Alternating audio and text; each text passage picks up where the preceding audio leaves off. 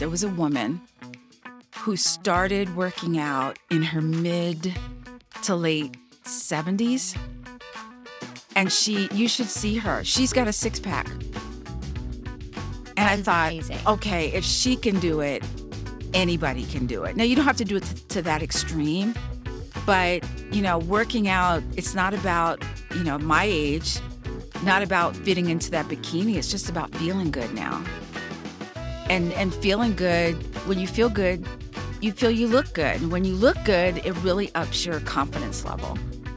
Hello, you are listening to the Late Bloomer Living podcast, where we are reimagining and redefining what it means to be in midlife, where we are gathering energy, momentum, and excitement for our next chapter via candid conversations with other midlifers about their own pivots, pitfalls, and triumphs. I'm Yvonne Marchese, your host, and I'm so happy you're here. Hello, my friend. Several months ago, I got a wild hair of an idea to bring together a bunch of the speakers that I've met while doing my podcast and produce an online summit that could help other women in midlife to bust through that feeling of being stuck that I think so often visits us in midlife. Honestly, I wasn't sure I was up to the task, but I knew I needed to try. It was kind of like when I wanted to do the podcast, but had no idea how to do it, and it took me two years to decide to go for it. Well, this time, I decided to listen to my inner voice and go for it.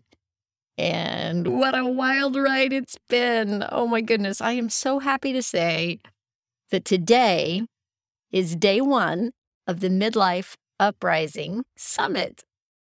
Starting today and for the next three days, 33 speakers are gathering to share their expertise with you to help you bust through whatever is holding you back from stepping into your next chapter with excitement and purpose. I'm just beyond thrilled. I mean, who doesn't want to live their life with a sense of excitement and purpose? I wish that for everyone. And the thing is that it looks different for every single person. And that's why I have so many speakers in the hopes that anyone who signs up for this free summit can find something that's going to speak to them, something that's going to move the needle. So, I want to keep this short and sweet today because what I really want you to do, if you haven't already, is go ahead and sign up for the summit. Just go to midlifeuprising.com and sign up. I want you to stop putting yourself on hold. I want you to start taking action and exploring what you really want. Carve out some time out of your schedule, sometime over the next three days, to sign in and watch one or two of these presentations. And don't try to watch everything, just pick the ones that are calling to you.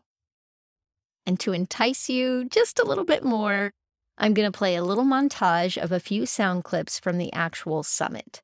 This is a tiny sampling of the gems of wisdom dropped by a few of our speakers, and there are so many more. The music that's going to play under these sound clips was written by my dear friend Dana Benningfield, who started composing music in midlife. So listen to this. I just love it. It's called Canon for a Summer's Day. Hope you enjoy everything. Look, we want to cling to certainty. We want to cling to what we know, but it's not the way to age. I've been raising children for 33 years. So to now have my last child turning 20, I'm not going to lie. I'm not over here grieving. I feel free. I'm like, hallelujah. I have done my time. You know, there's extra space in my brain, my heart, my mind, and my schedule to create new and beautiful things. I mean, it's it's getting better, but by no by no stretch are we even we're scratching the surface, Yvonne, of really this sea change. But we're young. We're young. We're in our 50s. We have a lot of time to exact this change. We have a lot of time to make this difference in our life and also for our children, for the young people. Like let's let's I want women, when they get to this stage of life, to have something else to figure out. That, you know, they're not dealing with ageism anymore. And more importantly, that they're not using ageism against themselves because we are we are our worst enemies. You see, I thought that if I put time for myself, that I would then not have time for my clients and my staff and my team and my profession. And really, it was the other way around because I brought a better self to my clients and my team and my profession. It could have been something like your elementary school teacher who told you you would never be a good writer. It could be Aunt Millie at Thanksgiving dinner that told you uh, your dream was stupid or whatever. It's not about blame, it's about connecting dots and mapping out your fear relationship. So these would be the road signs. And then the sunset, the rays of sun, are areas where you want to work on things, areas where you've uncovered something. So that elementary school teacher may have made you afraid to write an article or a blog or try to get published somewhere. And unless we spend the time reflecting and discovering, we can't connect those dots. And once you can understand your own fear relationship, that's when you gain awareness. But I'm going to say something that is kind of a disruptor to your thought process, and that is the majority of dreams that are on this planet are actually found in the cemeteries. Like, do you really want to get there? Do you really want to go to that place having those dreams still not fulfilled, not working toward them? Because we are limited to days, we are limited to time.